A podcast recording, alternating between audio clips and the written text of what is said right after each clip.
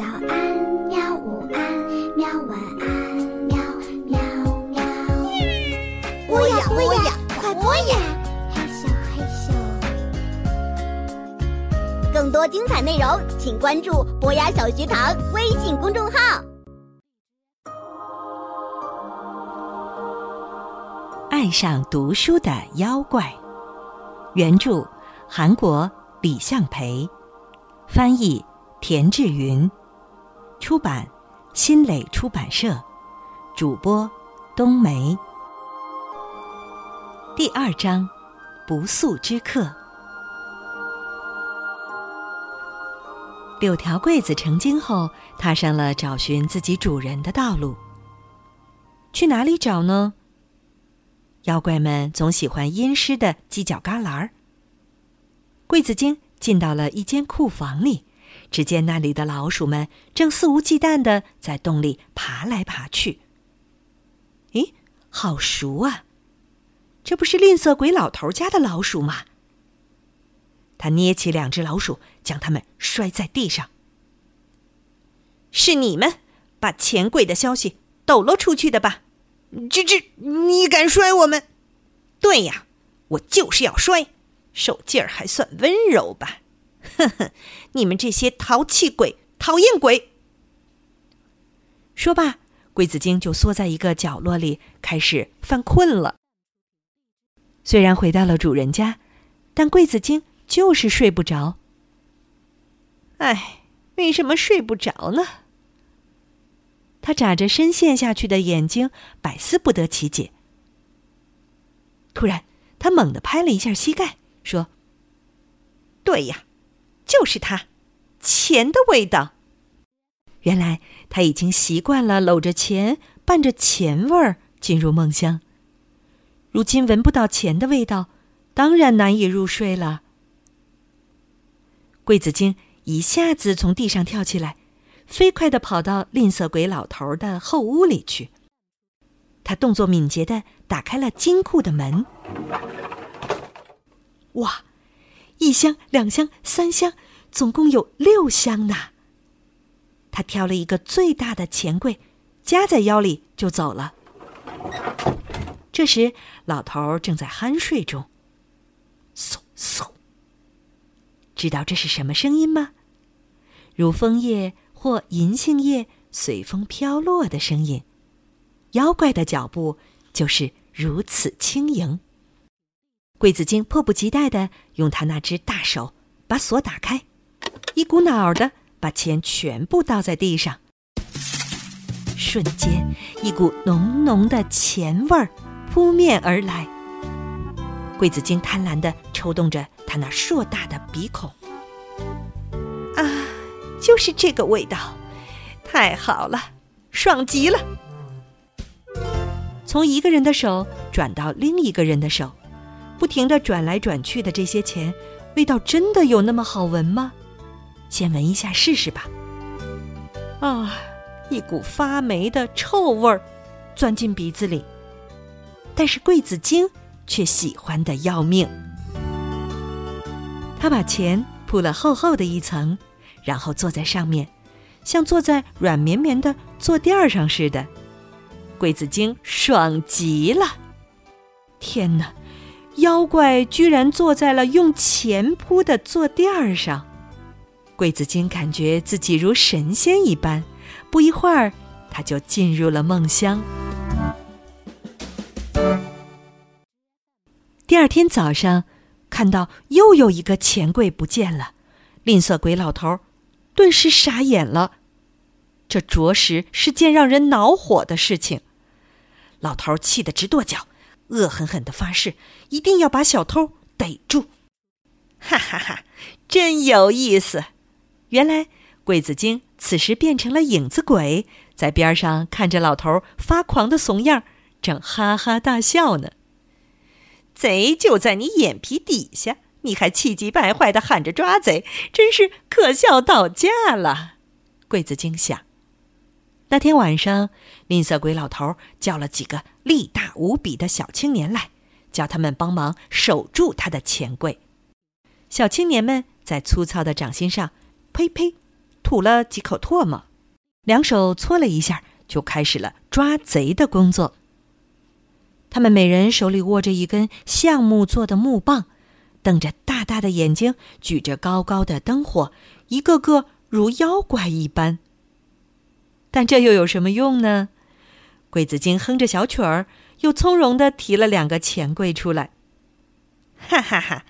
我就爱钱，这些钱闻上去太美妙了。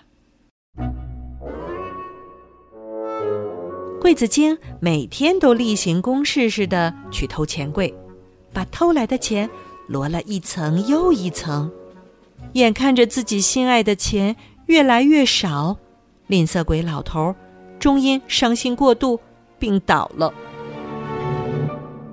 病榻上的老头嘴里还一直喊着：“哎呀，我的钱呐，我的钱呐！”都病成这样了，还念念不忘他那些钱。桂子精看到老头那滑稽的模样，心里只想笑。但是好景不长，桂子精也遇到了麻烦。老头家的大黄这几天一直在仓库周围转来转去，这里嗅嗅，那里闻闻，不时还吠上几声。那个家伙难道闻到什么味儿了吗？大黄肯定是发现了什么异常，桂子精不安地琢磨着。大黄确实觉察到了，沙沙作响，还发出腥味儿，这分明是妖怪的气味儿。哎，狗鼻子果然名不虚传。桂子精越来越忐忑了，心想：不行，我得马上搬家了。于是，桂子精决定把钱袋子搬到村口外面的柳树下面去。呵呵，这下可以放心啦。桂子精开始大刀阔斧的攒起钱来。吝啬鬼老头还有左邻右舍的富人家，乃至很远的村子，都被他洗劫一空。我也要像吝啬鬼老头一样，成为一个大富翁。桂子精。带着这些钱跑到很远的地方，买了很多地。这个时候，当然不是以影子鬼的模样出现了。他把凌乱的头发和全身乱七八糟的毛发都梳理得很整齐，然后穿上了黄色的麻布衣。为了使表情不至于显得过于严肃，他尽量保持微笑，并把草帽压得很低。乍一看，俨然一个在地里干了大半辈子活的农夫。柳条桂子精、柳财主的称号顿时名声大噪。但是这个柳财主究竟是谁，人们无从得知。变成富翁的感觉真好啊！就这样，桂子精在钱垫子上安逸的吃喝，高兴之余还放了几个响屁，嘣。嘣！一天晚上，桂子精家来了不速之客。大哥在吗？你是谁呀？桂子精探出脑袋来，立刻被眼前的场景吓了一跳。黑夜里有两个妖怪站在桂子精家门前。我是扫帚精，扫帚精的脸和扫帚一样修长。好像唯恐别人不知道自己是扫帚似的，他喜欢把什么都打扫得干干净净，简直就是一位洁癖症患者。我也来了，眼前这个眼睛一眨一眨的小妖怪就是笔记本精。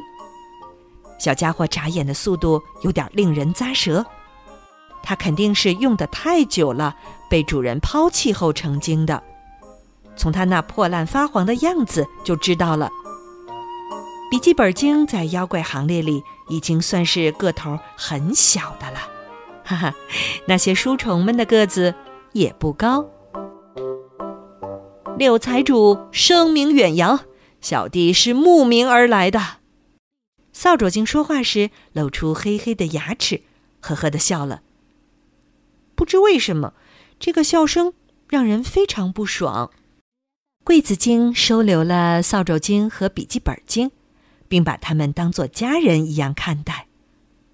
扫帚精答应要形影不离的跟随着柜子精，而笔记本精则成了柜子精的师爷。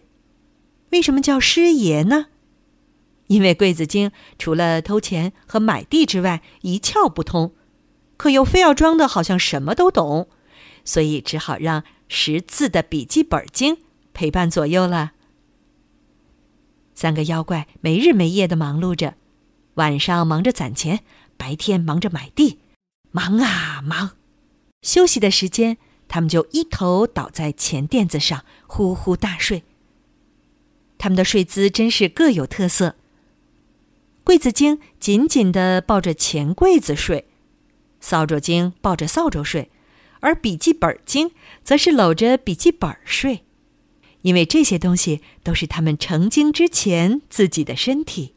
不但手感好，而且散发着熟悉的味道，更重要的是承载着他们难以忘怀的回忆。闲来无事的时候，笔记本精就读书识字，都是一些记在泛黄纸页上歪歪斜斜的字。从早上开始，外面就淅淅沥沥的下起了雨。他们最讨厌下雨了，因为他们不想全身被雨淋湿。三个家伙躺在屋里，听着外面的雨滴答作响。这样的天，我们是不是应该读点什么呀？接着，笔记本精就打开了泛黄的笔记本，开始读起来。圆咕噜啊，跟我一起玩吧。婴儿啊，和我一起玩吧！折猪啊，和我一起玩吧！一起玩吧，一起玩吧，一起玩吧！折猪、婴儿、圆咕噜都互相嚷着要一起玩儿。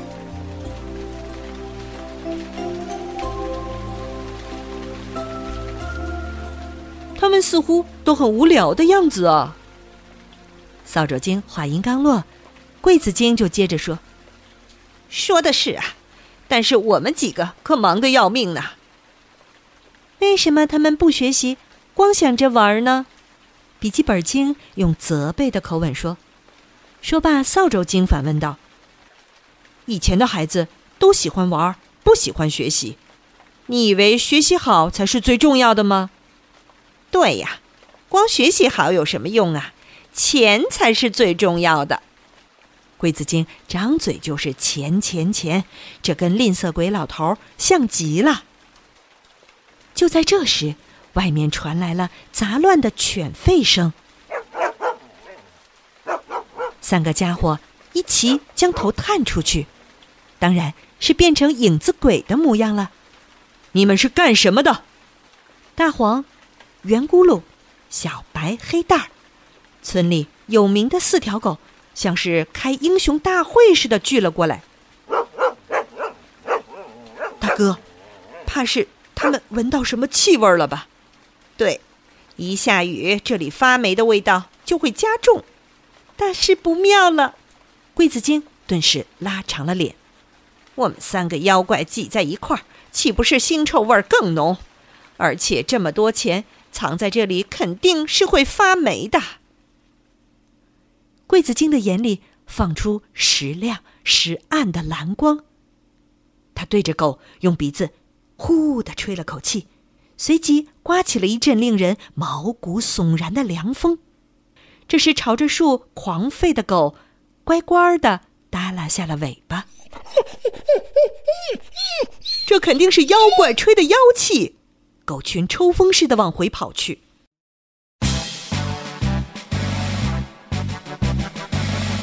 第二天天一亮，四条狗又围了过来，还各自带了几条狗崽儿，好像游行示威似的。